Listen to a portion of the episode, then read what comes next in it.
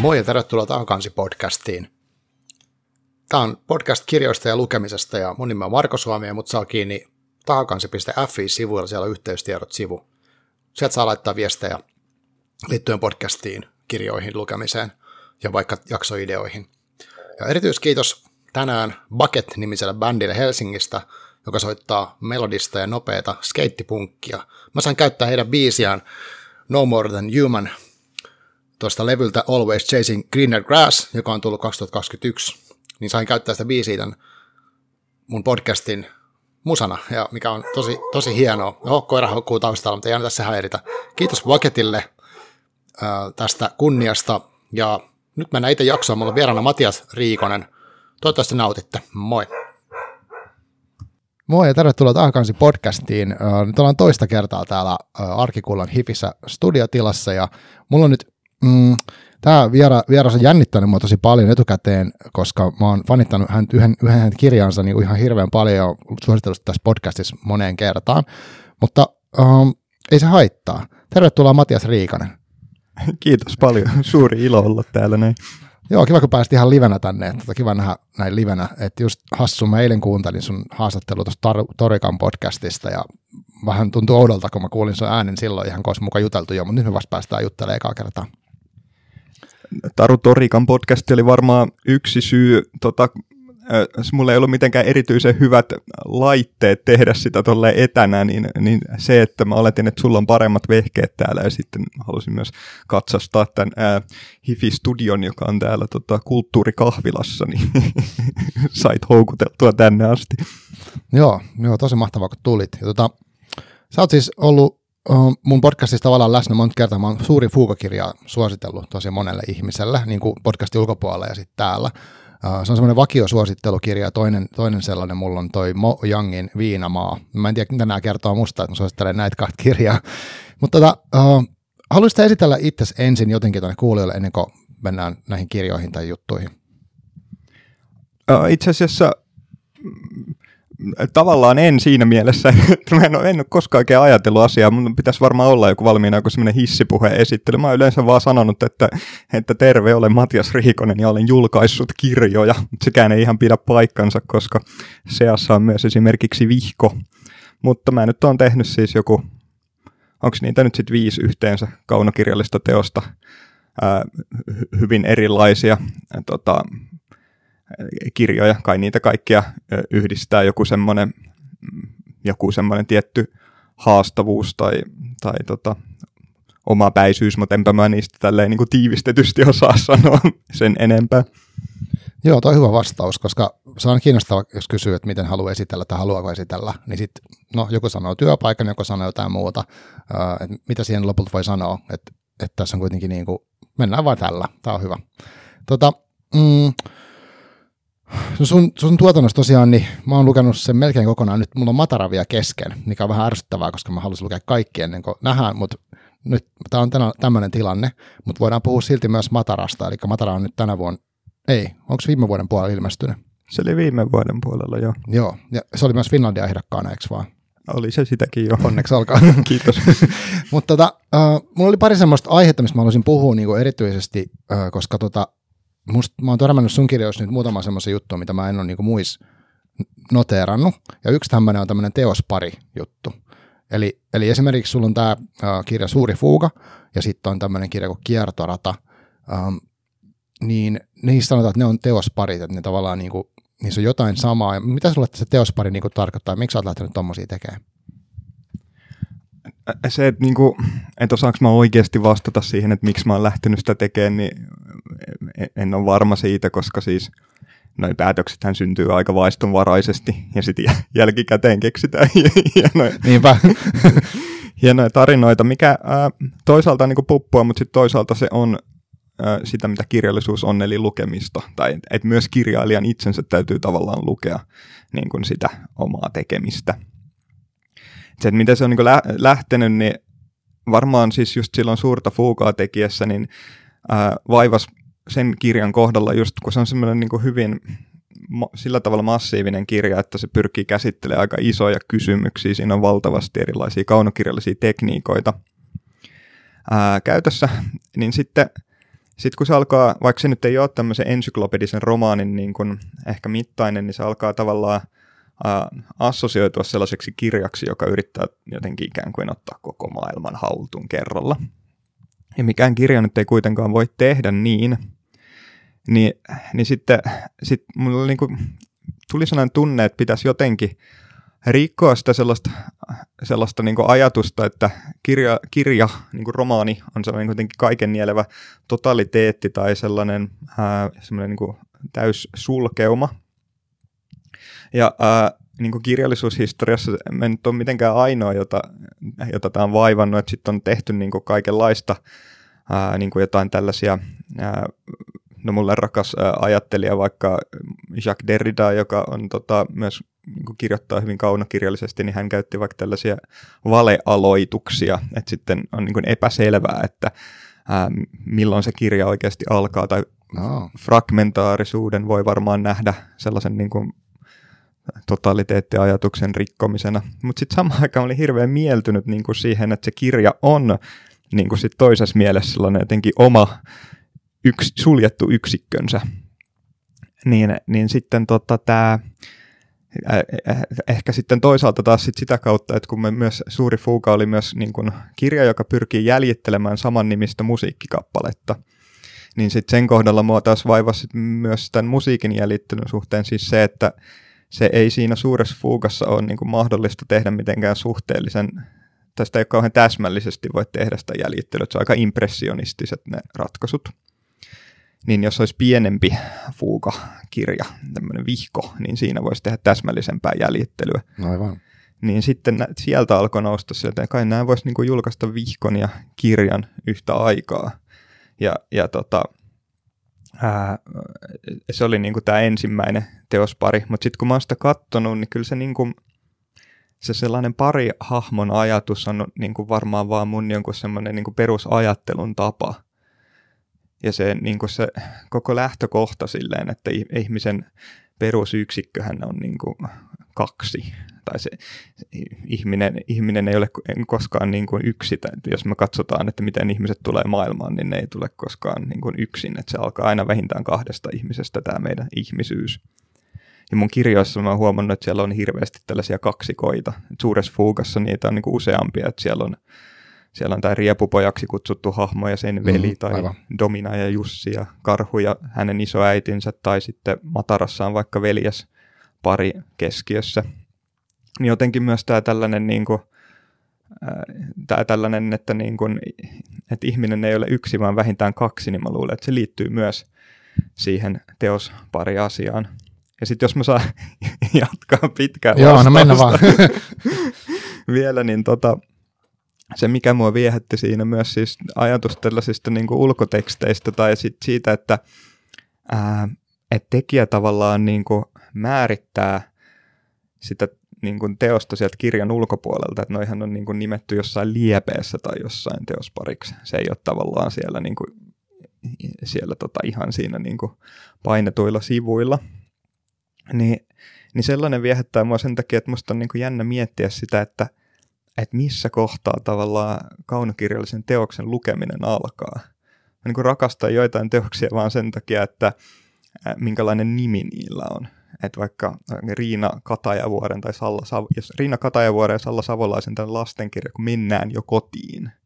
Se on, mä niin kuin lukenut hirvittävän paljon siitä kirjasta jo ää, ennen kuin ennen kuin mä olen kääntänyt yhtäkään sivua. Tai tämä Philip K. Dickin Anna Kyynelten tulla pyysi poliisi niin, niin joskus esimerkiksi nimen kohdalla me ollaan luettu jo valtavasti siitä teoksesta. Tai sitten jos mä mietin, että miten mulla niin kuin vaikka kaunokirjallisuuden lukeminen silleen vakavasti alkoi kahdeksannella luokalla, ää, äidinkielen opettaja niin jostain piirtoheitin kalvolta näytti, että tässä olisi lista kirjoista, joita te voitte nyt tästä näistä tehdä niin kuin esseen. Mm.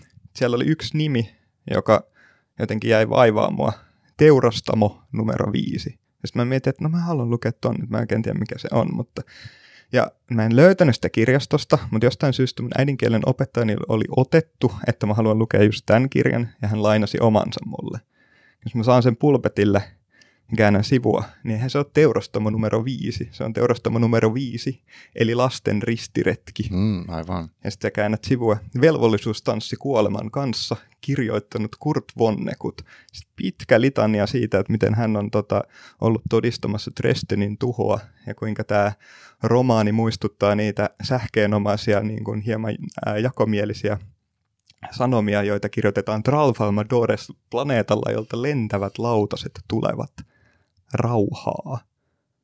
Niin onko nyt alkanut se kirjan lukeminen? Koska sen jälkeen seuraa esipuhe, joka on kirjallisuushistorian kaunein hmm. niin kuin esipuhe tai, tai tota, johdanto tai mitä nimeä siitä nyt sit kuuluukaan käyttää. Niin, niin sitten kun mä oon sen lukenut, onko se sitten alkanut, niin, niin tämä teospari juttu on vähän niin kuin, ää, se, se liittyy tähän, että kun sä tiedät, että ne on teospari, niin se tieto on jo tavallaan niin kuin,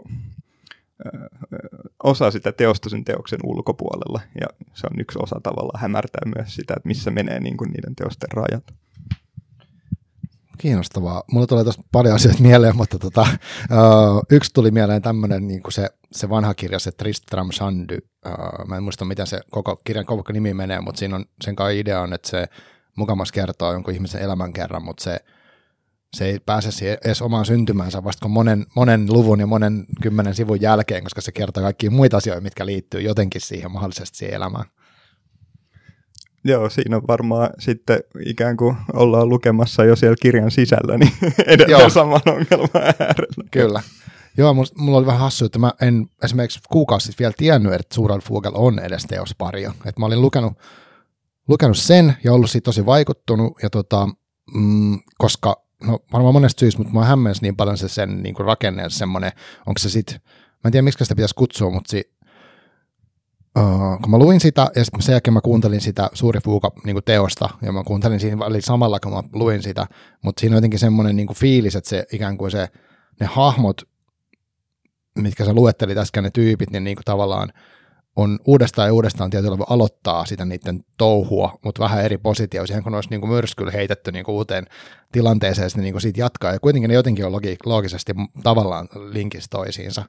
Ja sitten siinä on kaikenlaisia viittauksia joka paikka. Mä tykkään tosi paljon semmoisesta, niin kuin, osa niistä viittauksista mä tajun, osa en, niin musta on hauska niin kuin kelaa, tajuus mä niitä vai en. Et siinä on paljon älyllistä, mutta sitten on myös semmoista niin kuin tunnetasolla vähän niin kuin järkyttävää materiaalia, sen takia mä tykkäsin tosi paljon kirjasta. Mutta anyway, mä en ollut siis niin kuin tiennyt kaikkea muuta, mitä sä oot kirjoittanut. Nyt mä vasta rupesin tutustua siihen ennen kuin mä edes pyysin sua tänne. Ja mun tytär itse asiassa sanoi tästä, että, että sillä on tämmöinen teospari, ja sitten sen jälkeen mä tota, luin senkin myös. Uh, Mutta mut tota toi, toi musiikki ja sitten se, että sä oot kirjoittanut kirjoja, kaksi kirjaa, niin tavallaan musiikin tahtiin tai jollain tavalla siitä teosta myötäille, niin onko se niin tosi, onko musiikki sulle tärkeää vai onko se niin kuin, miten sä, miten sä tuommoisen lähdet niin rakentaa? Mä luulen, että mä uskalsin tehdä sen sen takia, että musiikki ei ole mulle itselleni niin mitenkään niin läheinen taiteen laji.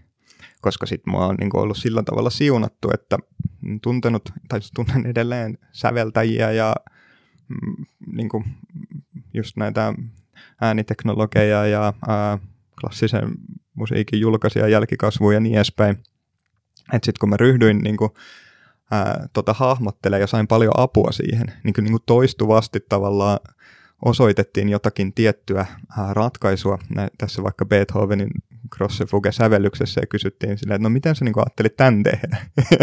Sitten en mä tiedä, että ei, en, en mä pysty tuolla, tuolla tarkkuuden asteella toimimaan. Mä luulen, että just se, että mä olin aika niin amatöörimäinen, niin ää, tavallaan toimi sellaisen suojana, että sitten mä olin niin riittävän rämäpäinen ollakseni aika krouvi.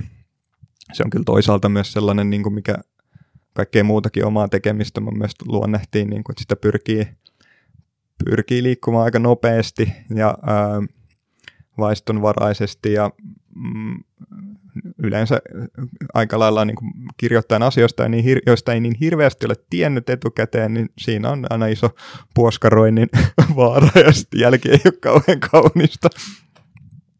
Mutta se, se kiehtoi mua se niin kuin, just niin semmoisen tosi ylätä, semmoisen tosi ison, niin kuin is, isot merkitsevät blogit, niin sellaisen rakenteen käyttäminen niin kuin romaanissa ää, just sen takia toi oli hyvä, mihin sä viittasit silleen, että siinä on mun mielestä se, sitä sävellyksen niin kuin, rakennetta seuraamalla syntyy tällainen asetelma, missä niin kuin alkaa uudelleen ja uudelleen ja tavallaan tempoillaan siellä. Musiikki on kuitenkin niin kuin, ää, no, se on niin kuin rytmin ja jännitteiden ja, ja tota, tämmöisten kanssa pelaava taiteen laji, niin ne on niin kuin sellaisia asioita, mitkä, mitkä on täysin niin kuin, ää, elimellisiä myös romaanitaiteessa, mutta sitten, mut sitten tota, ää, kun, ne ottaa, kun ottaa joku suoraan jonkun ää, tällaisen niin kuin sävellyksen ja, ja niin kuin keskittyy sen jännitteisiin ja sen niin kuin rytmeihin ja sitten toisaalta taas hiukan vähemmän keskittyy esimerkiksi sellaisen niin kuin tarinan tai dramaturgian jännitteisiin ja rytmeihin, niin sitten sit tulee, ää, tulee mun mielestä mielenkiintoinen asetelma sille, että, että se saattaa edelleen toimia kirjana, vaikka se toimii vähän eri ää, logiikalla ää, kuin joku sellainen ns-valtavirtainen romaani. Mutta sitten hauskaahan on se, että fuugamuodon käyttäminen oli sitten taas Beethovenille itselleen niin kuin tismalleen ää, samasta syystä mielenkiintoista, että se oli kyllästynyt okay. sonaattimuotoon ja etsi tuoreita tapoja saavuttaa kiihkeys, mutta kiihkeys vailla klassiseen tyyliin sisältyvää draamaa, niin kuin eräs ää, musiikin tutkija ää, sanoi, ja tätä ää, virkettä lainataan suuressa fuukassa. Niin, niin se on musta hauska, että se on myös analoginen, että sen niin kuin, siinä vielä puhutaan siinä musiikkianalyysissäkin nimenomaan draamasta. Että et, et, tota, mä oon tavallaan vaan tehnyt sitä samaa, mitä Beethoven teki joskus aikanaan sen Fugan kanssa. Hillitöntä. No, sitten, no mitä mä siitä biisistä tiedän, niin että se ei ollut saanut silloin alkojaan hirveän hyvää vastaanottoa, että ihmiset oli kattanut sitä sitä ja miettinyt, että eihän tota voi mitenkään soittaa tai se on niin mahdoton kuunnella ja, ja näin, mutta se oli mielenkiintoinen. Mutta sitten toisaalta esimerkiksi sun kirja on saanut, niin kuin, en mä en tiedä, niin kuin, mä oon lukenut jotain vanhoja arvioita, sehän ilmestyi 2017. Itse mä luin sen 2019, myös tarkistin Goodreadsista, kun en ole varma, mutta, öö, mutta se oli saanut niin kuin positiivisia arvioita semmoisia, ja jännällä tavalla jotenkin ne, että jos mä selitän siitä kirjasta jollekin, tai mä yritän pukea sen sanoiksi, mitä siinä niin ns. tapahtuu, että se on vaikea niin kuin se tarinan keino ehkä kertoakaan, niin se kuulostaa sekavalta, mutta sitten kun sitä lukee, niin se on musta tavallaan, no totta kai ne, ihmiset tai hahmot jotenkin onkin tämmöisestä tilanteesta tai tämmöisestä, se ei niin kuin, ei tule semmoista oloa, että kyseenalaistaa, koska tuntuu, että siinä niin kuin heti aluksi lähdetään mukaan, että okei, tässä mennään näin. Ja tämä liittyy ehkä siihen leikkiasiaan, mistä mä haluan puhua vähän myöhemmin. Mm, sitten kiertorata taas, niin se on tavallaan suoraviivaisempi, mutta sitten siinä on kuitenkin tämä sama, että siinä on vähän niin kuin nuottiviivasto, missä nämä kaksi äh, hahmoa, juna siivoo ja etenee niin kuin eteenpäin semmoisella valtavalla vauhdilla. Ähm, mutta oliko sun siinä sitten, niin kuin tota, oliko siinä samantapainen idis, tai jotenkin semmoinen, oletko kuunnellut sen biisin aikaisemmin, ja niin kuin, miten, tämä, miten se hahmottuu se kiertorata? Ah, täytyy sanoa nopeasti tuosta suuren fuugan vastaanotosta, että se mm. tuli mulle kyllä aikamoisena yllätyksenä, että se sai suhteellisen positiivisen vastaanoton, koska sitä ei ihan, sille ei ollut ihan hirveän helppo löytää kustantajaa, ja sen tekeminen oli niin kuin aika veemäinen prosessi. Okay. Ja siinä vaiheessa, kun se oli tulossa ulos, niin mä olin aika vakuuttunut, että ei tätä niin kuin, että ei kunnian kukko laula.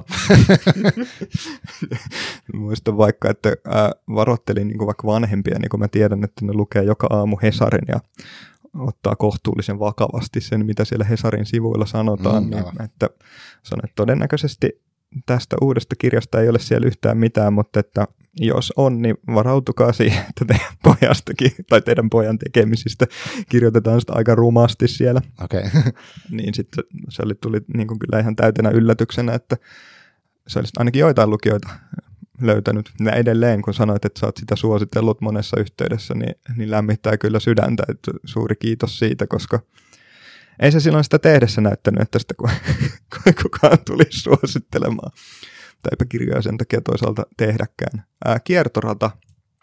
Mulla oli eräs näistä paremmin musiikkiin perehtyneistä ystävistä, niin tota, piti mulle ja muille ystäville kauan sitten tällaista muskaria, missä hän soitti klassisen musiikin kappaleista pätkiä ja sitten selitti niitä ja wow. niin kuin yritti saada meidät pylkkypäät ymmärtämään edes alkeet tästä. Niin. Ah, sivistävää työtä. Enkä mä tiedä, miten paljon siitä nyt sitten jäi päähän, mutta hän esitteli tätä fuugamuotoa just silloin. Ja sitten tota, mä olin myös itse junasiivooja joskus kauan sitten jonkun aikaa. Ja sitten mä muistan, että mä oon ollut siellä Rautatientorilla ja kattonut niin kun niitä kaksikerroksisia Intercity-junia ja sitten miettinyt näitä nuottiviivastoja ja mm, miten ne junasiivoijat vetää perässään niitä ää, tota, mustia jätesäkkejä niin kuin, niin kuin nuotin ää, tota, perässä, tai se pohjassa on se pallo. joo, joo, joo, sitten ne ihmiset se nuotti, aivan. niin, niin sitten tota, se jäi niin kuin pitkäksi aikaa mulla, mulla silleen pyörii mieleen, että tämän, tämän suhteen voisi tehdä jotain. Ja, sitten, no, sitten on niin kuin suuren fuuga-yhteydessä aloin sitten tehdä myös sitä siinä ohella. Se oli siis ideana, että koska se, no, se jäljittelee sitten taas tällaista ihan Sebastian Bachin niin kuin huomattavasti yksinkertaisempaa ää, fuuga-kappaletta, niin, tota, niin siinä se jäljittely voi olla niin kuin täsmällisempää. Että se esimerkiksi ää, ne niin kuin, ää, subjekti tai kontrasubjekti tai niin kuin vastaus, niin näiden niin kuin merkitsevien palikoiden vaikka suht, mittasuhteet on tavallaan siinä kirjassa tai siinä vihkossa samat kuin siinä mm. Bachin kappaleessa, Aivan. mikä on tärkeää, koska se Bachin kappale on tunnettu siitä, että se muodostaa tietyssä mielessä, erä, tietyssä mielessä semmoisen niin kuin suljetun kehän. Että et jos sen niin kuin kuvittelisi semmoisena niin kuin, mm, muotona, missä tavallaan on ne jokaiset niin kuin elementit omilla kohdillaan, niin sen voisi tavallaan sen muodon kääntää sellaiseksi vähän niin kuin Möbius-nauhaksi, mistä tulee se kiertorata-nimi, mm, ja joka sitten taas temaattisesti tuossa vihkossa liittyy sen, siihen semmoiseen kokemukseen, että ollaan ollaan niin kuin ikuisesti suljettu johonkin just semmoiseen mm. kiihkeään ää, ruumiillisen työn luuppiin. Okei, okay, eli jos tämä olisi jossain tota, mikä tämä nyt on, metaversessa semmoisena 3D-mallina tai sun kirja, niin se voisi olla semmoinen niin kuin ympyrä, mitä voisi lukea uudestaan uudestaan. en, en ole ajatellut asiaa. Tämä on suuri tota, virtuaalitodellisuuden rakastaja, että täytyy, täytyypä miettiä. Joo, okei. Okay. Joo, siis tosiaan sehän, niin kuin, mitä mä nyt siitä kirjasta, mutta siinä välittyy se tunnelma hyvin, että on kiire ja sitten siinä musta tulee se teemaakin, että että ne ihmiset niin kuitenkin epätoivoisesti yrittää suoriutua siitä niiden työstä, ja sitten siinä on kaiken näköisiä, kuten suuressa vuokassa, tämmöisiä yhteiskunnallisia elementtejä, tai niin kuin, onko se yhteiskunnasta tai maailman kommentoitiin monella tavalla esimerkiksi sille, että miten ne niin kuin yrittää sen palkkansa päälle saada niitä palautuspulloja sieltä, ja sitten se ja sitten on kiire, koska se toinen saattaa, se ala, kerran siivoja vaikka saada, saada pulloja ensin jostain kohdasta, jos se ei kerkeä ajoissa. Että siinäkin on semmoinen jännä, se on niin sellainen kun sanoit aikaisemmin tuosta kiihkeydestä, niin tuossa kirjassa musta on semmoista vähän niin epätoivoista kiihkeyttä siinä, että vähän vielä ehkä kovempaa, kun yritän, niin sitten saan tämän. Ja siltikään se ei välttämättä auta. Vähän semmoinen fiilis siitä jäi. Joo, ne, se on, se on niin kuin kohtuullisen kiihkeä se Bachin sävellyskin, mutta vähän eri tavalla kyllä. Tämä on paljon epätoivoisempi tämä proosakappale. Ne on molemmat kiihkeitä, mutta sitten niissähän on mm, vielä tuohon teospari-asiaan liittyen, niin just silleen, että et tässä kiertoradassa nämä tekee koko ajan ruumiillista työtä siinä, missä suuressa fuukassa, niin juuri kukaan ei tee mitään työtä, vaan ne, ne tota vaan lojuu siellä jossain ruovedellä sateessa ja niin kuin mölisee omia juttuja. Aivan. tai, tai siis kiertorata tapahtuu keskustassa, suuri fuuka. Periferiassa kiertorata on ää, pieni vihko, suuri fuuka on iso kirja. Ää, kiertorata on niin kuin, tämmöinen seuraa fuuka, seuraa sen niin kuin, fuuka-sävellyksen muotoa tai rakennetta varsin tarkasti ja on myös itsessään kuvaus tällaisesta suljetusta kehästä sitten suuri fuuka taas niin kuin jossain määrin pakenee Grossefuge-kappaletta, joka taas jossain määrin pakenee sekä fuukataiteen sääntöjä että sitä kvartettua, jonka finaaliksi se alun perin kirjoitettiin. Sitten näihin teospari-juttuihin mulla on liittynyt yleensä myös tämmöinen tällaisen niin vastakohta-ajatukset, tai tässä niin uudemmassa vaikka Matara on metsässä tapahtuva kirja ja iltavahtimestarin kierrokset on kaupunkikirja, tai Matarassa on päivä, iltavahtimestarissa yö, Matarassa on lapsi ja iltavahtimestarissa aikuinen ja niin edespäin. Joo. Sä sanoit äsken tai aikaisemmin ja myös mun mielestä Taru Torikon haastattelussakin, että nämä jutut miten sä teet esimerkiksi valintoja, että sä päätät tästä tehdä tai jotenkin, niin ne ei ole hirveän välttämättä silleen tietoisesti harkittuja, että vaistolla ja sellaisella intuitiolla teet, mutta onko sulla sitten jotenkin päässä niin kuin tyyli vaikka kartta siitä, miten tämä me- menee, niin kuin, jos mietin se no, suurta fuukaa kiinni, niin se, se, se on kuitenkin hirveästi kaikkea, niin miten sä niin kuin, kytket, tai miten sä niin kuin näet sen kokonaisuuden jotenkin, onko sulla niin kuin etukäteen se tiedос vai meneekö se sitten vaan siinä tehdessä, että nyt tämä nyt meni tällä ja koska musta siinä niin kuin viittauksia niin kuin hahmojen keskinäisiin tiloihin ja sellaisiin niin kuin tosi paljon, niin tämä mua kiehtoo, niin kuin, miten sä hahmotat sen. Ää, sekin itse asiassa, että sanoo, niin kuin puhuu vaistosta, niin se on multa vähän sellainen nössö ratkaisu, koska, koska ei se niin kuin vaistokin on vielä liian jotenkin luonnollisesti sanottu. Olen mä siitä toisaalta sanonut siis jossain toisaallakin varmaan moneen, moneen otteeseen, siis kyse on niin kuin mun, kädessä, mun mielestä kyllä niin kuin viime kädessä aaveista. Ja että ää, silloin kun puhutaan ratkaisuista, niin se on hyvin vahvasti se kokemus, että niin kuin epäonnistumisista mä voin kantaa niin kuin vastuun ja sanoa, että no, toi on niin kuin mun tekosia. Mutta sitten jos joku asia tuntuu siltä, että se on niin kuin mennyt maaliinsa, niin se ei ihan oikeasti tunnu siltä, että mä olisin itse siihen päätynyt. Minkä takia niin joskus vähän kiusallista, että niin kuin, äh, oma nimi on niiden kirjojen kannessa tai jotenkin mm, täällä kiertää edustamassa niitä, kun mm.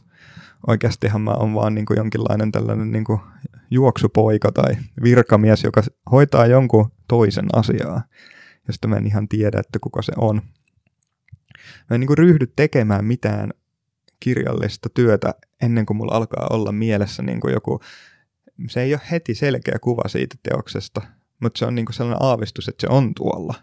Koska niin kuin, niin kuin ideoita on silleen ihan loputtomasti kaikenlaiseen. Mm. Mutta sitten jos pitää tavallaan sitoa itsensä vuosiksi, näissä on yleensä mennyt joku semmoinen viitisen vuotta, mm, niin jotta aivan. se motivaatio säilyy, niin pitää olla niin kuin ei riitä, että on vain joku hassu tai ohivaltava idea, vaan pitää olla kokemus siitä, että se teos on tuolla jossain.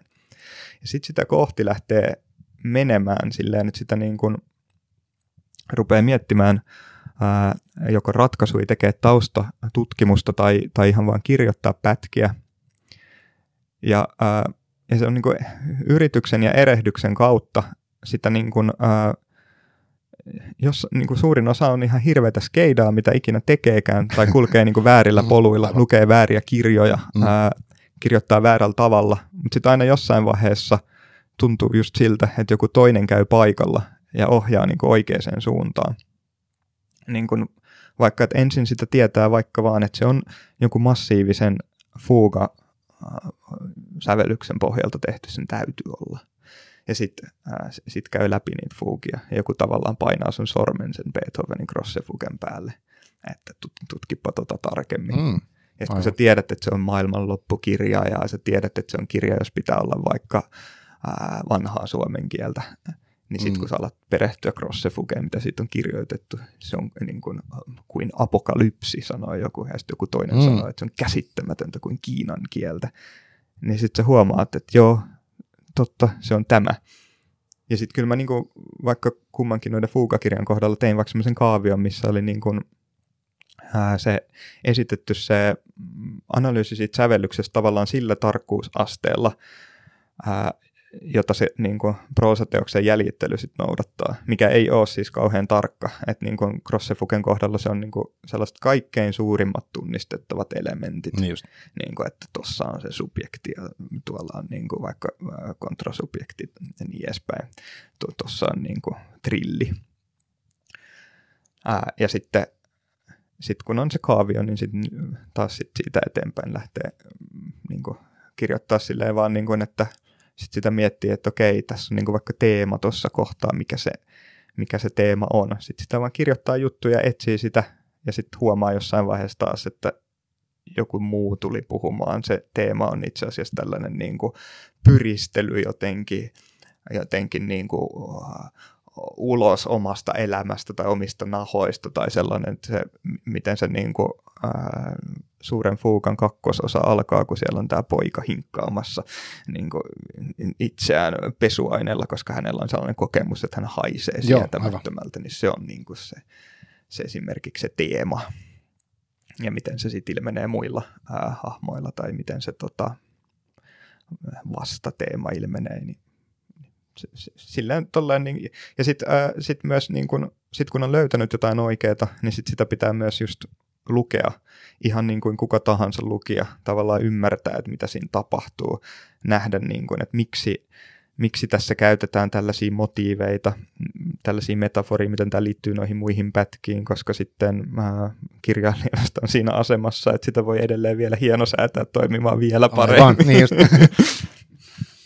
Joo, siis tosi kiinnostava kuulla tota, ja sit se on myös hauska myös niin kuin ajatella sitä, että,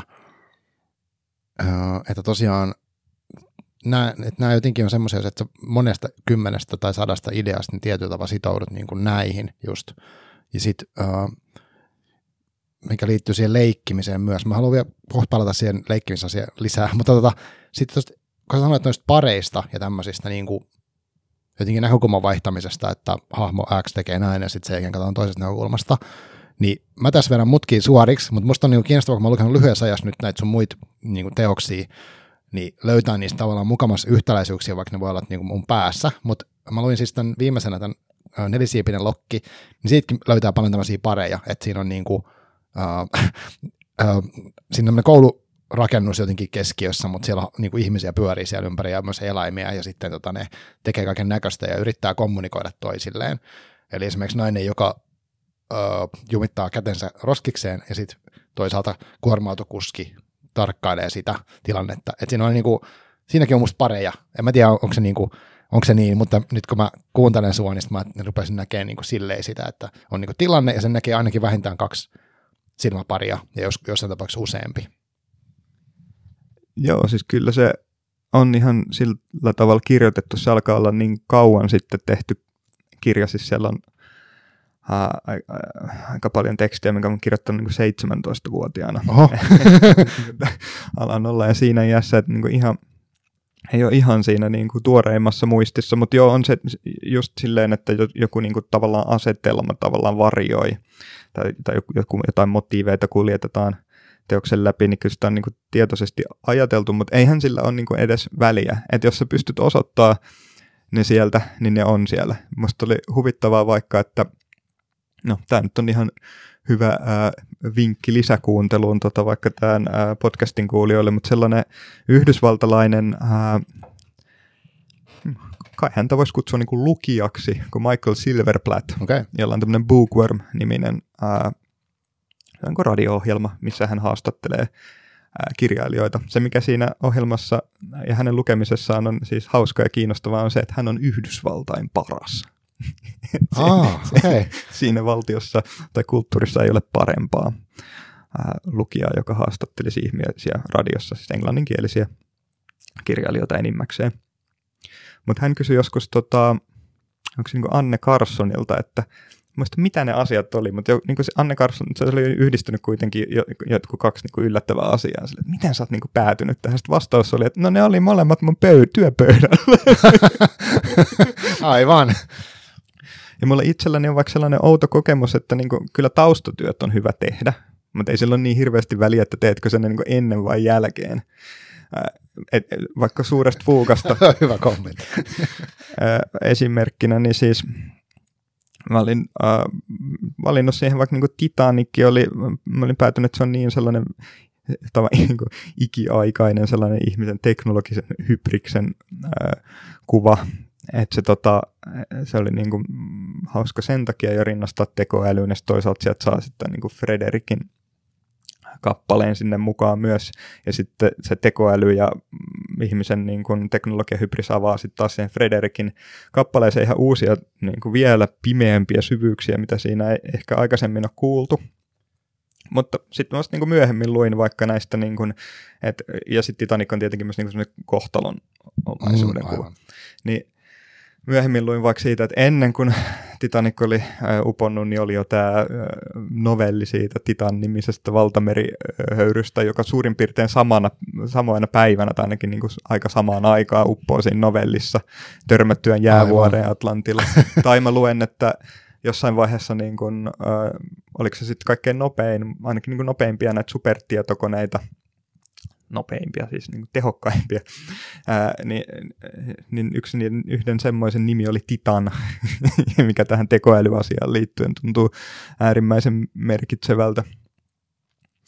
Tai vaikka ää, suuri fuuka niin kuin, on mulle myös niin kuin sen polyfonia-ajatuksen kautta niin kuin vaikka ajattelemisen kuva, niin sitten hetkonen, mulla on niin nimi muisti on vähän huono, että mä saatan sanoa jonkun nimen väärin, ei ole tarkoitus häätellä kenenkään työtä, mutta onko se niin kuin Pauli Pylkön luopumisen dialektiikka nimistä Joo. kirjaa luin. Siellä sanottiin, että, että niin kuin ajattelun tulisi olla ajattelun suurta fuugaa.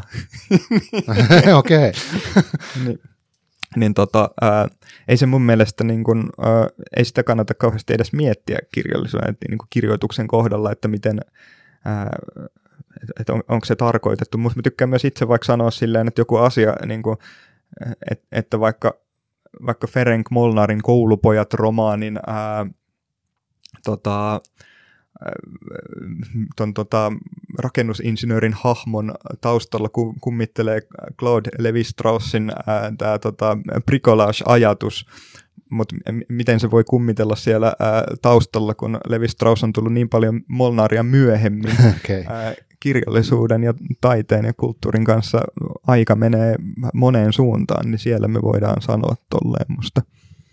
Niinpä, ja tämä on musta hauska silleen, kun moni muukin on sanonut mulle tavallaan sitä ja itsekin, niin kuin, että kyllähän niin kuin, niitä tulkintoja tekee aina, vaikka mistä, ja sitten ne on tavallaan aina yhtä oikein, kunhan sen jotenkin, jos se puhuttelee, niin se puhuttelee, tai siis sillä tavalla, että, että niitä yhteyksiä on, on kiinnostava kuulla, mitä eri ihmiset nä, niin kuin saa jostain vaikka nyt soittaa sen Beethovenin biisin, niin mitä ne siitä ajattelee, että siinä, siinä voi olla miljoona erilaista niin kuin mieleyhtymää ja sitten ne on kiehtovia, että mihin ne sitten johtaa, jos, jos mihinkään. Että se on niin kuin kirjoissakin musta hienoa, että jos lukee, luetaan sama kirja, niin siinä voi tulla ihan erilaiset niin kuin, tulkinnat ja varmaan tuleekin. No tota, uh, niin tosiaan suuri fuuga, niin suosittelen edelleen sitä tosi kaikille ja semmoisille, jotka tykkää niin kuin ehkä tulla vähän niin kuin semmoinen, että jos tykkää, että tulee hätkähdetyksi jotenkin luettua, niin se on musta semmoinen, niin kuin, että niin siihen suosittelen semmoiseen tunnelmaan.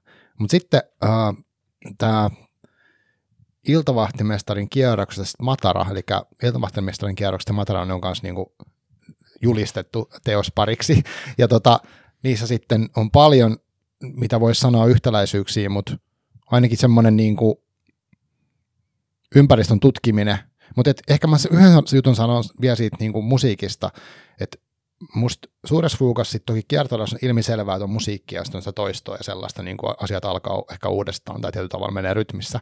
Mutta sitten iltavahtimesta niin kierrosta oli myös kiinnostavaa, kun siinä aina alkaa uusi ilta, jolloin, ja kierros alkaa aina uudestaan, ja tavallaan mennään vähän niin kuin samaa reittiä, mutta sitten vähän eri reitti ehkä, tai erilaisia tapahtumia tulee siellä vastaan. Tällainen vaan kommentti. Joo, ja sitten äh, siinä itse asiassa Matarassa toistuu vähän sama, että siinä on tiedustelijaveljekset, jotka yhä uudelleen lähtee sitten taas omalle niin kuin tiedustelukierrokselleen ja, ja niin kuin samankaltaiset virkkeet äh, tota, johdattaa sinne heidän askellukseen ja hiipimiseensä. On, on pannut saman merkille. Se varmaan siis on, on joku tämmöinen mun taipumus, jos mä mietin sellaisia kirjoittajia, ää, jotka on mulle hirvittävän rakkaita, niin kuin vaikka joku Monika Fagerholm, niin se on niin hyvin, hyvin tota, hypnoottista toisteista kirjoitusta. Tai itse asiassa kun sanoit tuosta, että ei tullut hirveästi teospari juttuja vastaan, niin ei mullakaan mitenkään mahdottoman paljon, mutta ää, mun ymmärtääkseni mun yksi suosikkikirjailija, tällainen niin nykykirjailijoista, semmoinen ranskalainen kuin Matias Enard, niin tota, mä oon ymmärtänyt, että sen Jone ja Kompas ää, tota, romaanit on jonkinlainen tällainen teospari. Ja Jone esimerkiksi on siis sellainen paksu kirja, mutta se on vain niin kuin yhden virkkeen mittainen ja siinä on siinä on tota, mies junassa ää, tota, Euroopassa niin kuin yöllisellä junamatkalla, ja sen väärin muista, ja sitten hän miettii tota, erinäisiä niin kuin, ö, Lähi-Itään ja niin Balkanille ja muualle liittyviä asioita sellaisella vimmaisella ää, toisteisella virkkeellä. Ja sitten taas Kompas on kirja ää, oppiumia polttelevasta ää, musiikin tutkijasta, joka yhden yön aikana muistelee kans niin kuin, ää, idän ja lännen äh, rajapintoihin liittyviä toisia tutkijoita ja kaikenlaisia niin kuin historiallisia anekdootteja hänen rakkaussuhdettaan. Enard on siis myös niin kuin, äh, jonkinlainen lähi tutkija. Ja sitten niissä itse asiassa, on myös hauska siinä Zonessa, niin tota, mun mielestä jos alkuteoksessa, niin se sivumäärä vastaa niitä kilometrejä, mikä se junamatka on, ja sitten taas kompassissa se sivumäärä vastaa niitä minuutteja, mitä sen yön aikana hän ehtii oh, ajatella. Mm. Mutta että, että se on vaan sellainen kirjallisuuden niin kuin, mm, äh, laji, tai en voi sanoa laji, mutta siis sen, sen tapainen kirjallisuus vaan viehättää mua, missä on tällaista just tämmöistä vähän hypnoottista ää, toisteisuutta – mikä varmaan liittyy siis siihen, että, että niin kuin jossain määrin kiehtoo ylipäätänsä se, miten, ää, miten me ollaan niin kuin ihmisyhteisöt. Mehän ollaan niin kuin niin kuin yhteisten hypnoosien tai, hypnoosien tai suk- sukkestioiden ää, vallassa tai niin kuin jaettuja. Ää, unia kannatellaan, niin kuin joku Leena Kroon sanoisi.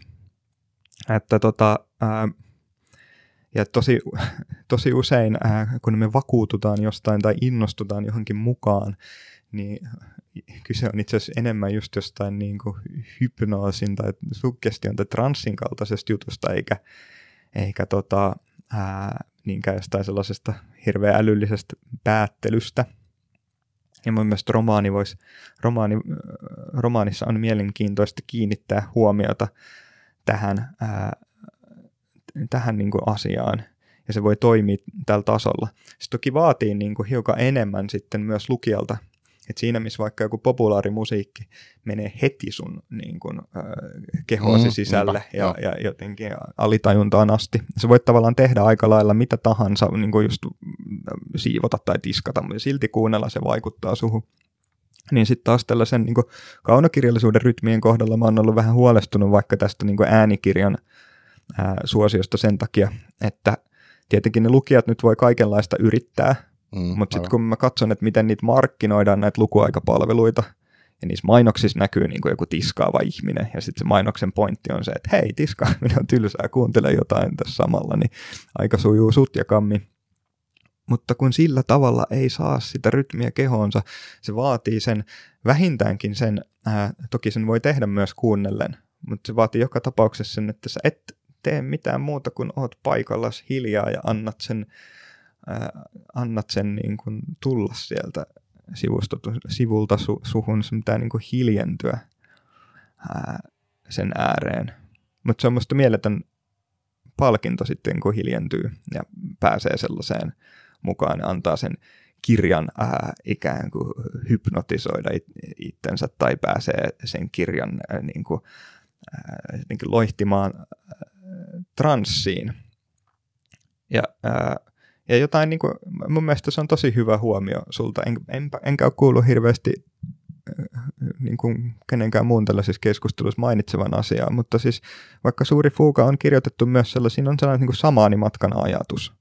Että se alkaa tavallaan laskeutumisesta, niin kuin siinä on niin kuin alussa kirkko tai semmoinen, mennään tavallaan niin kuin transsimatkaan tai uneen. Joo. Etsitään jotain vastauksia johonkin kaikkein kipeimpiin kysymyksiin juuri sen tyylinen asia, että ikään kuin me kollektiivisesti oltaisiin menetetty joku meidän sieluistamme, ja me yritetään saada sitä jossain alisissa takaisin, ja sitten lopussa siinä herätään.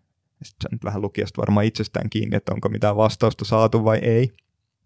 Tai just iltavahtimestarin kierrokset, niin, niin ajatellut, että se on just tavallaan tämmöinen vähän niin kuin hartauskirja unettomille ää, kaupunkilaisille tai niin kuin, ää, kaupunkia rakastaville ihmisille just silleen, että siellä on sitä samaa, samaa tavallaan niin kuin rukousta tai jotain tällaista uudestaan.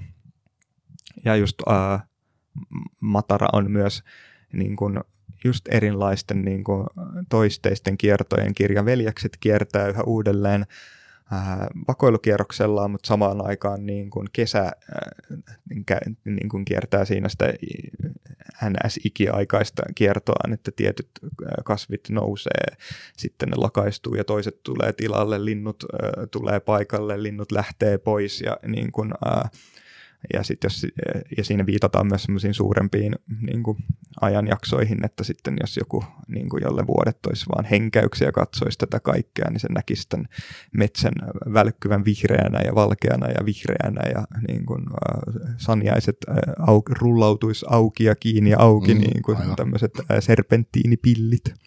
Joo, ja sitten pojat, no siinä on niin lyhyessä mittakaavassa, niin äh, nämä pojat, siis Matarassa pojat on jonkinnäköisessä, jonkinnäköisessä leirillä siellä Jollaksen alueella, jossa sitten tämä ikään kuin tapahtuu, mutta se on niin kuin sivuseikka, koska se heidän maailma keskittyy niihin päiviin ja niihin niin kuin siihen sääntöihin, mitä ne on sen leikin kautta rakentanut ja siihen, niin rakentanut yhteiskuntia sinne alueelle, jossa he sitten niin kuin, ö, tavallaan leikkii sitä ideaa yhteiskunnasta. Mutta siinäkin sitä toistuu, että sitten seuraavana kesänä tulee osittain samat pojat, osittain uudet pojat, jollain tavalla se aina jatkuu ja se leikin idea siirtyy seuraaville ikään kuin sukupolville. Se on niin tosi kiehtova. Mutta joo, tästä leikistä, mm, äh, tästä Matarasta, niin äh, tämä nyt ehkä liittyy kaiken näihin, mistä me ollaan puhuttukin näihin, tota, vaikka niin kirjailijan näkökulmasta siihen, kun sä teet niitä, teet sitä sun työtä, ja tota, niin se tavallaan, siitä tulee mieleen se, mitä Mataras on, että se leikki, mikä siinä Mataras niillä pojilla on, on niin kuin totta ja sitä ei saa kyseenalaistaa niin kuin sen leikin sisällä.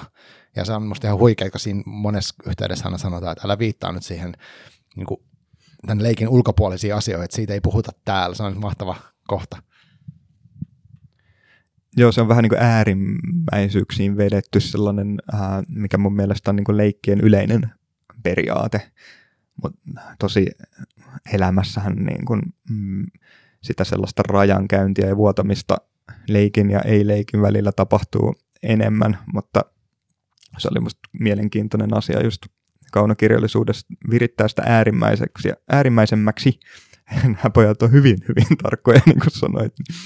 Ja sitten katsoa, että mitä, mitä sitten tapahtuu, mitä se sitten, niin kuin, kuinka merkitys ää, käyttäytyy sitten siellä kirjassa, mitä, se, niin kuin, mitä sille kulttuurille tai ylipäätänsä melkeinpä niiden poikien tavalla niin kuin kosmokselle tapahtuu, kun ää, kun se on aseteltu tuolla tavalla. Tota, onko sulla itsellä, miten sä kuvailisit Matara-kirjaa, josta pitäisi kuvailla jotenkin niin kuin semmoiselle, ketä ei ole vielä tutustunut? No pinnalta katsoen se on tällainen ää, kertomus poikajoukosta, joka leikkii just kesäisessä metsässä valtakuntaleikkejä. Ja sen päähenkilö on eräs pikkuveli ja isoveli, jotka on Mataran tasava, tai antiikin Roomaa hyvin paljon muistuttavan Mataran tasavallan tiedustelijoita, ja jotka kirjan alussa löytää ää, niin kuin piilottelevan vieraan kansan. Ja ää, sitten tästä löydöstä seuraa sitten sotimista ja ää, poliittista juonittelua ja muuta täällä poikien leikkivaltakunnassa, näin niin kuin pintatasolla.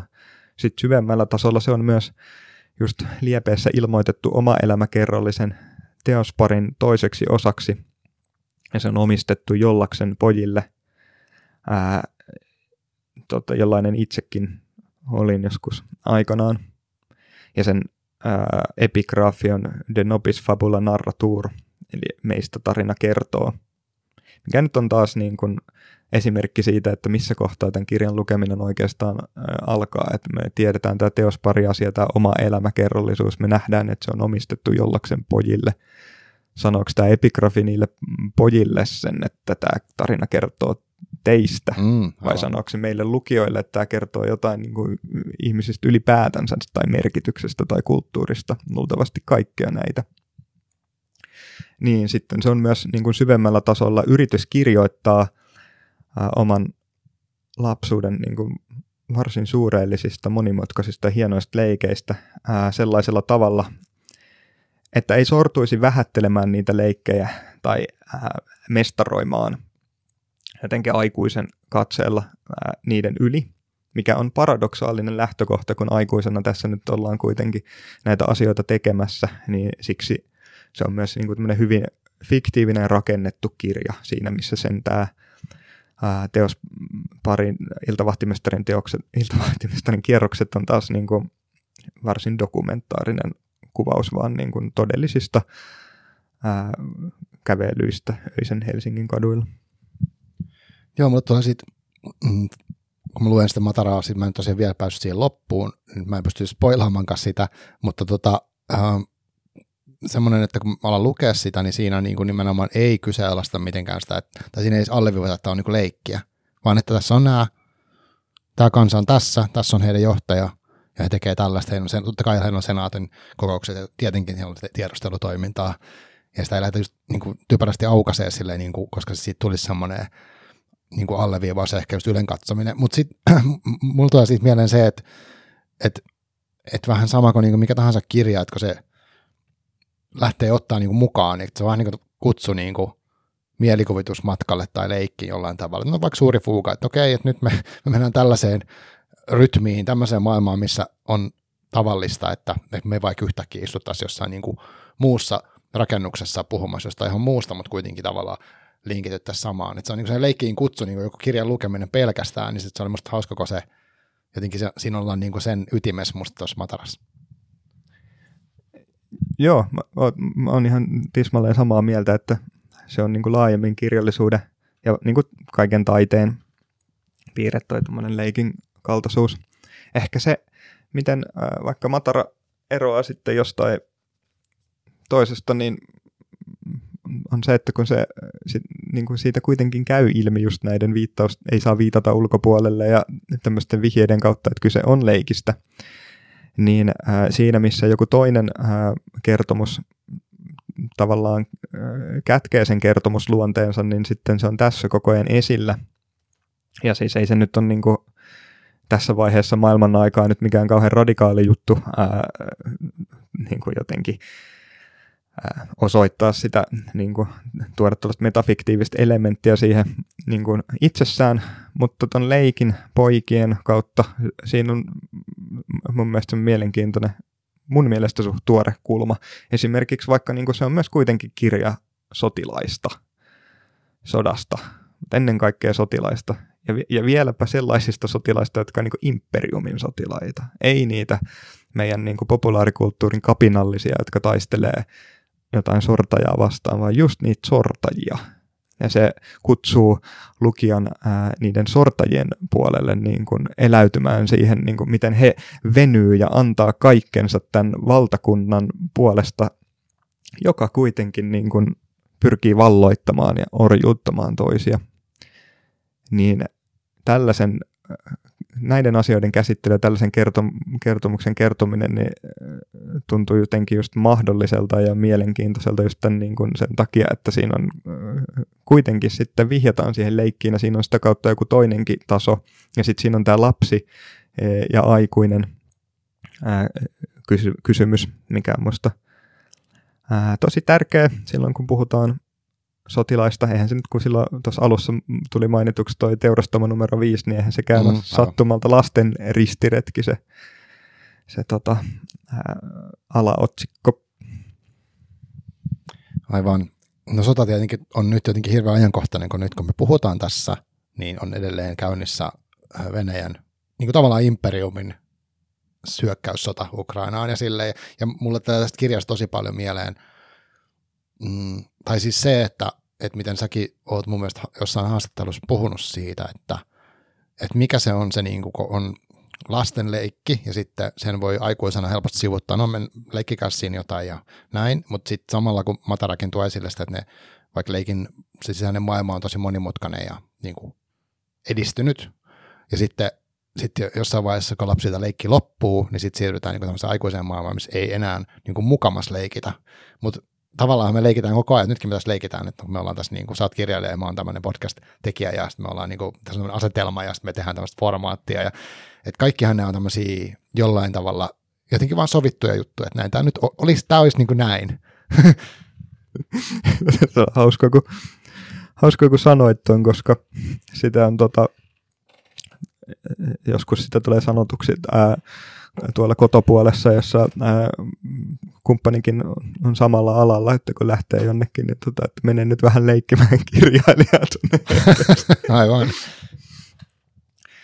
Joo, musta meillä on niin kuin, musta meillä on mielenkiintoinen aikakausi ton ää, suhteen, kun onhan siinä niin kuin vissi ero, että vaikka voi sanoa niin, että kun tämä on vielä niin, niin ankara tämä Matara-romaanin leikki, että jos siellä kuolee, jos saa puomiekasta iskun rintaansa, niin siitä joutuu pois ikuisiksi ajoiksi. Niin, niin tota, on, onhan se siinä ää, niin kuin eräänlainen kuolema, koska siihen maailmaan ei ole enää paluuta. Mutta ensinnäkään niin kuin tosielämän leikeistä, niin suurin osa ei ole näin ankaria. Ja sitten toisekseen on siinä silti joku ero ää, kuolla siellä ja sitten niin kuin kuolla, kuolla täällä jonkun niin kuin vallotusarmeijan luotiin. Et sillä tavalla, sillä tavalla siinä on myös mun mielestä, niin kuin, tai mun mielestä siinä on vaara vaikka just mun taholta, että tavallaan tekee myös semmoisia aika törkeitä rinnastuksia. Mutta jos mä saan tehdä yhden törkeän rinnastuksen Joo, saat. vielä, niin ää, se mikä musta niin kun, että jos tota niin yrittää hahmotella, niin mikä mun mielestä niin nykyaikana on jännää, niin on se, että, että tota, äh, mä oon just jossain aikaisemmissa tai useimmissa aikaisemmissa haastatteluissa vaikka just maininnut sen, että tämä Ferek Molnarin koulupoikia on äh, Mataran keskeinen edeltäjä, mitä tulee kaunokirjallisiin teoksiin. Siinä mua kiehtoo sellainen kohta, että kun äh, näiden koulupoikien opettaja laskee koulupojat vapauteen, laskee nämä koulupojat siis pois koulusta ja pois sieltä niin kuin aikuisten vallan piiristä, niin että he voivat mennä sinne omaan leikkiinsä, mitä se kirja pääasia, pääasiallisesti kuvaa. Niin siinä sanotaan, että opettaja Raats meni takaisin luonnontieteen varastoon. Ja sitten kun sitten niin pysähtyy miettimään, että miksi se meni takaisin luonnontieteen varastoon. Varmaan samasta syystä, kun, ää, niin kuin syömään huutava äiti menee takaisin sisälle sitten, kun se ei enää jaksa niin kuin, huutaa loputtomiin, koska siis nämä va- aikuiset tuntui meidän oikeissa tosiasiallisissa leikeissä tosi usein niin kuin enemmän olosuhteelta ää, kuin, niin kuin ää, joltain niin kuin ihmistoimijoilta. Että ne oli niinku, e, siinä ei hirvittävän paljon ollut eroa, että niinku keskeyttikö joku myrskyleikin vai keskeyttikö joku äiti tai isä, joka tuli huutaa syömään.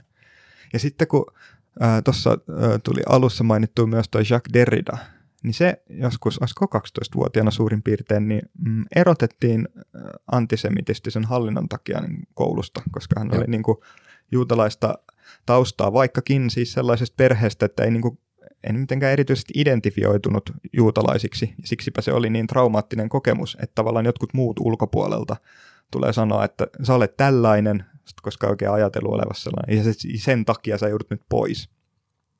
Niin hänkin on luonnehtinut sitä tota, ää, tapahtumaa, että se oli niin kuin, niin kuin maanjäristys, luonnon katastrofi, jolle ei ollut selitystä. Että tämä ei niin jää vaan tähän ää, tähän tota Molnarin kirjaan. Mutta sitten se, mikä musta on tässä ajassa outoa, on se, että jos se opettaja Raats meni tavallaan sinne niin kuin luonnontieteen varastoon, niin nyt auringonjumala Raa on tullut sieltä takas. Ja musta oli tosi merkille pantavaa, että kun Greta Thunberg piti puheen, olisiko se ollut Austrian World Summit viime vuonna, jos en väärin muista, mistä se syytti valtiojohtajia – siitä, että nämä ei oikeasti toimi, vaan leikkii. Sano, että te aloititte niin kuin leikin meidän muiden elämällä, roolileikin ja pelin, ja niin kuin näyttelette tekevänne jotain. Ja sitten se sanoo, että sään ääriilmiöitä ei kuitenkaan kiinnosta tämä teidän leikki. Fysiikka ei naura näille teidän ää, jutuille. Joo, hyvin sanottu.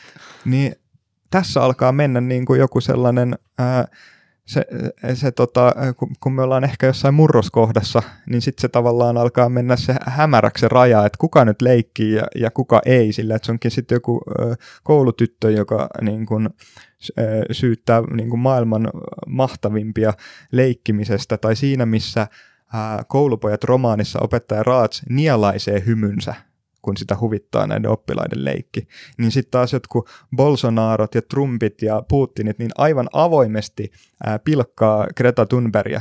Ikään kuin ne olisi niin kuin kaikki jossain samalla koulun pihalla ja nais jotain tällaisia öykkäreitä.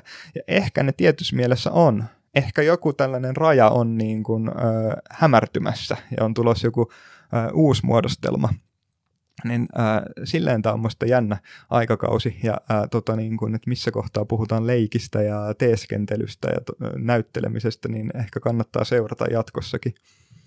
Joo, ja, ja tohonkin, jos miettii noita vertauksia, no vaikka sitäkin, jos mainitsit nämä maailman äh, niin kuin vaikutusvaltaisimmat ihmiset, ketkä nyt, kenestä puhuttiin, niin, niin tavallaan se, että miten mm, puhutaan nyt paljon vaikka niin informaatiosta, disinformaatiosta ja sitten tietoisesta – niin kuin sanojen käyttämisestä niin kuin täysin, sanotaan jotain, mutta todellisuus on jotain muuta, ja sit, mutta sit tavallaan se, se ei ole vahinko, eikä, eikä sitä vaan, sitä vaan halutaan joku informaatiotila täyttää tämmöisillä niin jutuilla.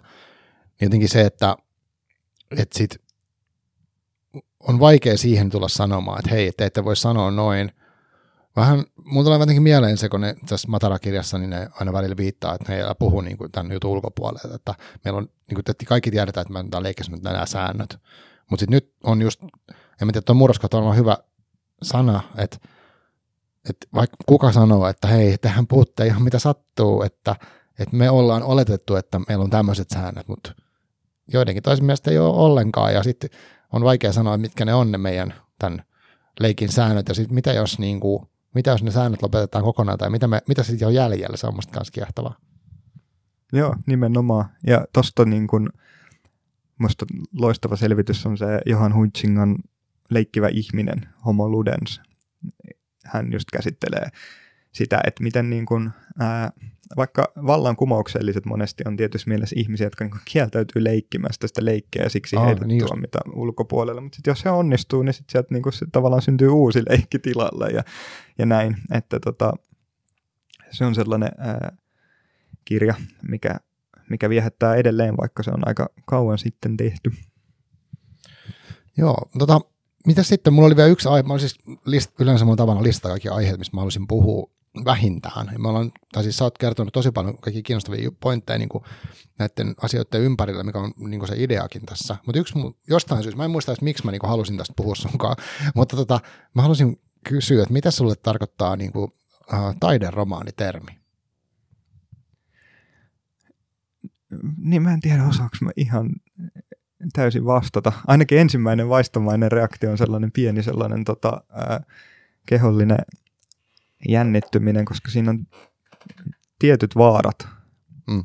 Romaani on vanhempi kuin taide tässä nykyaikaisessa mielessä. Itse asiassa romaani on vanhempi kuin romaani. Tässä tota, siinä niin kuin, romaaneja on kirjoitettu kauan ennen kuin se nimi on ollut mitenkään vakiintuneesti käytössä, tai niin on mun mielestä viisasta ajatella.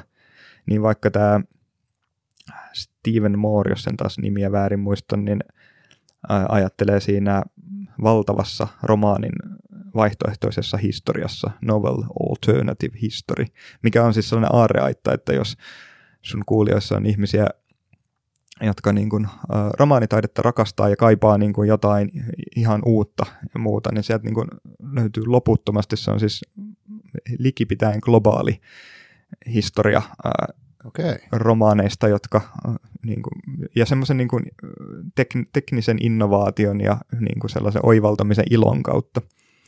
Mutta hänen lähtökohtansa just oli silleen, että otetaan mahdollisimman väljät kriteerit sille, mikä on romaani, ja se on musta hyvä. Niin mä oon varmaan käyttänyt taideromaanisanaa joskus itsekin, kun on pitänyt nopeasti silleen selittää, että, että niin kuin, ää, just se, että joku, että sä kirjoitat kirjoja, että voi. Aivan. Mä ei niitä ehkä kannata lukea, että ne on sellaisia taideromaaneja, että ei ne ole kauhean hauskoja tai, tai tota, tiedä, helppoja tai mitä vaan. Niin se, niin siis se varmaan voi toimia tällaisena niin heuristisena työkaluna, mutta sitten muuten, niin mun mielestä ei ehkä kannata, jos vaan mahdollista, niin niinkään kiinnittää huomiota siihen niin kuin niin kuin siihen, siellä sen niin kuin teoksen puolella siihen, että onko se nyt jonkun määritelmän mukaan taide vai viihde, romaani tai mitä vaan, vaan enemmänkin niin katsoa, että mitä itse tekee. Ylipäätänsä mun mielestä kirjojen kohdalla niin pitäisi muistaa, että se ei, niin kuin, se ei ole se ensisijainen kysymys, että mistä ne kertoo tai mitä tämä ää, väittää maailmasta. Meillä on Suomessa tosi niin kuin perinteisenä semmoinen lukemisen tapa, että mitä, täm, mitä tämä kirja niin kuin sanoo maailmasta.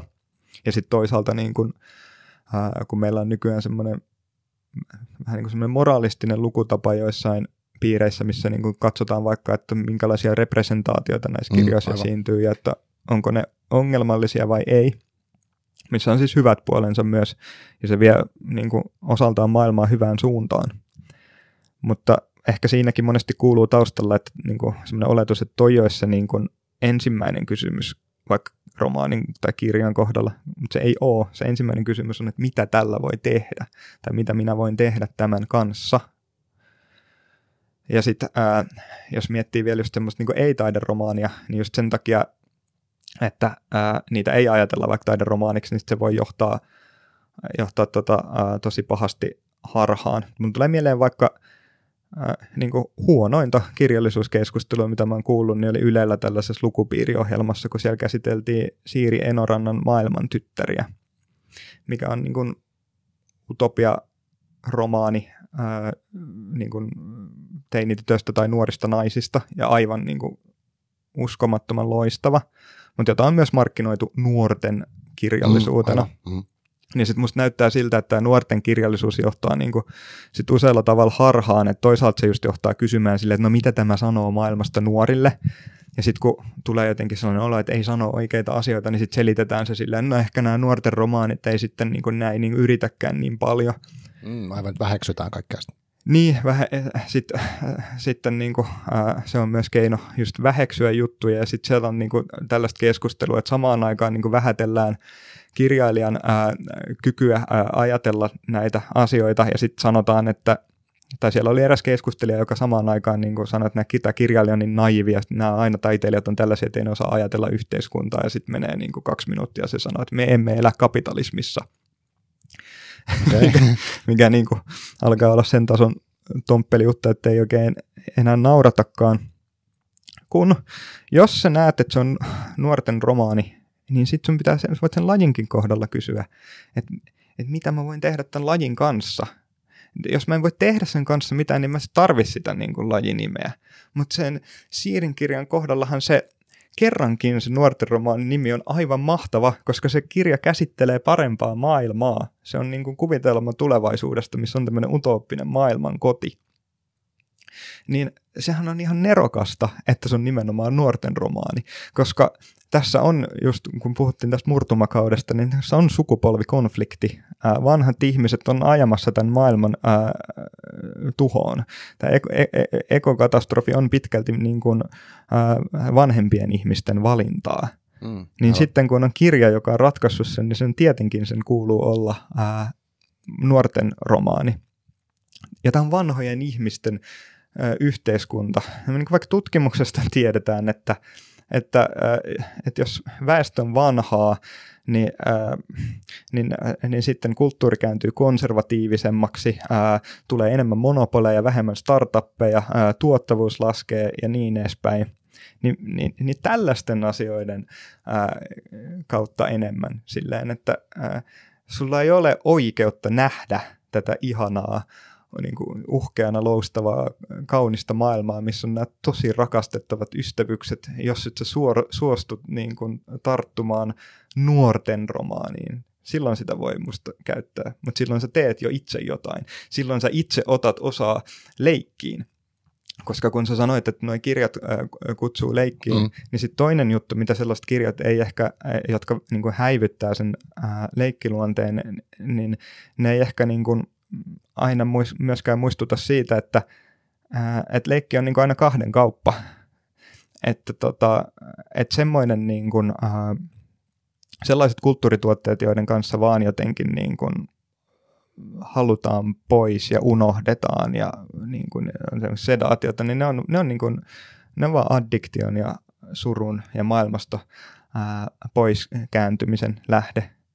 mutta niin kuin sellaiset kulttuurituotteet, just jotka kutsuu leikkiin ja sanoo silleen, että en, en, en mä pysty tähän, jos sä et ole mukana, niin siellä on niin kuin ilo ja rakkaus tätä maailmaa kohtaan. Ja silloin voidaan niin kuin kirjoittaa kaikkein hirveimmistä ja pimeimmistä ja sairaimmistakin asioista, ja se on silti kaunista ja ihanaa. Ja sitten kun sulkee kirjan, niin on sellainen olo, että on kiitollinen siitä, että saa elää täällä. Hyvin sanottu. Mm, Tuosta tulee itse asiassa mieleen nyt tämän varmaan monella tavalla epäreilu. Mä luin uh, tuossa ehkä vuosi pari sitten, mulla oli jostain syystä semmoinen, että mä haluaisin lukea tämmöistä Nordic Noiria, ja sitten mä luin semmoisen jonkun kirjasarjan, missä oli, uh, se oli musta niinku halpaa, että siinä käytettiin niinku lapsiin kohdistuvaa väkivaltaa, vaan niinku sellaisena, että tehdään tästä vielä vähän karseimpi tästä tarinasta jotenkin, niinku, vaikka tarina itsessään ei ollut kovin kiinnostava, mutta siitä tuli vaan semmoinen niinku, vähän niin kuin öklötys sen jälkeen, että, että okei, no miksi tämä nyt piti tälleen käydä läpi, kun tämä on nyt ollut, niinku, ei siitä jäänyt mitään. Mutta sitten jos mä vertaan vaikka su- suureen, mä en halua verrata siis lapsiväkivaltaan suurta fugaa, mutta siis sillä tavalla, kun siinä käsitellään niinku semmoisia brutaaleja, niinku jotenkin inhottavia asioita myös, mutta silti siitä tuli semmoinen olo, että vau, että niin tällaistakin voi tehdä, tai että niin kuin voi nähdä maailman, niin se, semmoinen fiilis. Mutta toinen sanoit noista vanhoista ihmisistä sitten tästä niin nyky, vaikka Gretasta tai tästä meidän maailman niin kuin, tilasta, niin onko tämä sitten yksi syy, minkä takia sä oot kirjoittanut niin kuin matara, Mataran sillä lailla, että siinä otetaan lapset niin kuin vakavasti, tai he on niin kuin aidosti pääosassa? No en mä voi silleen sanoa, että mulla olisi joku tällainen niin kuin jalo lähtökohta. Kyllä se, kyllä se lähtökohta on vaan se, että mulla on tämmöinen leikkihistoria ja mä oon kokenut sen ää, tärkeäksi saattaa kirjaksi, ja sitten mä oon niinku huomannut, että se siinä tekee sitten muutakin työtä. Ja kyllä mä niinku, pakko mun on myös sanoa niinku omasta tuotannostani, että kun siellä nyt on niinku kaikenlaista eh, hirveitä asioita, niin, niin en mä niinku, mitä, mitä niin kuin vanhempiin kirjoihin menee, niin en mä nyt ehkä niin kuin kaiken kohdalla enää niin kuin ihan samalla tavalla tekisi ää, juttuja. Että niin kuin, että jos mä nyt vaikka, kun mä sanoin tuosta vaikka tuosta moralistisesta lukutavasta noista representaatioista, niin, niin kyllä se just vaikka esimerkiksi sen tyylinen niin kuin aktivismi vie maailmaa ää, parempaan suuntaan, niin kuin mä näen sen vaikka itseni kohdalla, on, niin kuin, on se saanut vaikka mut ajattelemaan sitä, että, että mun kirjoissa on niin kuin esimerkiksi joitakin tällaisia niin kuin rasistihahmoja. Joissain kohdissa se tuntuu musta niin kuin ihan elimellisen tärkeältä. Se on vaikka niin kuin kiertorata-kirjassa se, että toinen näistä junasiivoijista on niin kuin tämmöinen, tämmöistä vanhemman ihmisen rasismia, niin sen mun mielestä kuuluu olla siellä. Sitten jossain toisaalla se on niin kuin, vaikka osa sellaista ää, laajempaa palettia, ja sen tavallaan, tavallaan niin kuin voisi jättää, jättää poiskin ilman, että se, ää, se tota, se kyseinen niin kuin, pätkä vaikka kärsisi siitä mitään,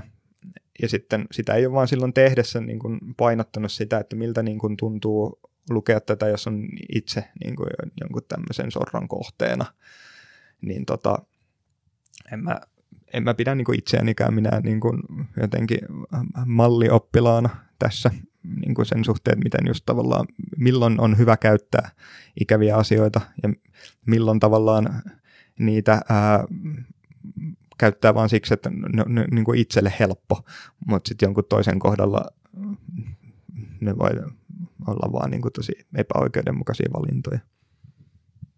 Joo, tota, me ollaan käyty tosi paljon niin kuin sun tuotantoa läpi, mikä on siis, mitä mä toivoinkin, että tehtäisiin. Um, onko sulla tästä kokonaisuudesta – jotain semmoista, mitä sä haluaisit nyt sanoa, mitä mä en ole huomannut ottaa esiin. Siis nämä kirjat on periaatteessa aika runsaita kaikki, mikä on musta kivaa, ja sä viittasitkin siihen jossain haastattelussa, että sä tykkäät, että, kirjassa on niin kuin paljon kaikkea. Ja tokihan näistä jokaisesta voisi puhua niin kuin pitkään, mutta tota, mm, ja musta on ihan hauskaa, että tässäkin on nyt menty niin kuin, niin kuin laidasta laitaa ja tullut paljon ajatuksia niin kuin itselläkin tästä niin kuin erilaisiin, mutta onko sulla jotain semmoista näkökulmaa, mitä tota, haluaisit niin kuin vielä nostaa niin kuin sun tuotannosta tai sun, sun tavasta tehdä kirjoja? En välttämättä. Ehkä enemmän sitä, että musta tuntuu, että aika paljon nykyään puhutaan niin kirjoittamisesta, ihmiset on kiinnostuneet kirjoittamisesta, sitten unohtuu se, että ei itse asiassa viime kädessä ole eroa kirjoittamisen ja lukemisen välillä. Kun sä luet jotain kirjaa, niin sun tavallaan pitää kirjoittaa se siinä koko ajan uusiksi, jotta sä saat sen luettua. Tai kun sä kirjoitat, niin sä luet sitä, mitä sä kirjoitat, tai muuten se on jotain kummallista median hommaa. Ja mediokin varmaan jossain vaiheessa saattaa kuulla selvityksen siitä, selvityksen siitä, että mitä tuli sanottua. Ja ehkä musta olisi niinku hauskempi ää, muistuttaa siitä, että, niinku, että kirjoittaminen on niinku aika helppo heikin hommaa. Ja musta on niinku turha, just niin kuin viittasin tuohon Ylen keskusteluun, niin jotenkin, ää, jotenkin miettiä sitä, että onko niinku kirjailijoilla jotain ää, onko kirjailijoilla jotain tiedollista naiviutta. Tietenkin on. Kirjailijat on niin humboukkimaakareita ja puoskareita, ja minä mukaan lukien. Aivan. Jos, joku, jos jossain on niin älyä ja ää, viisautta, niin se on yleensä niissä kirjoissa. Mutta sitten lukijan pitää kyllä niin itse tuoda omansa sinne mukaan.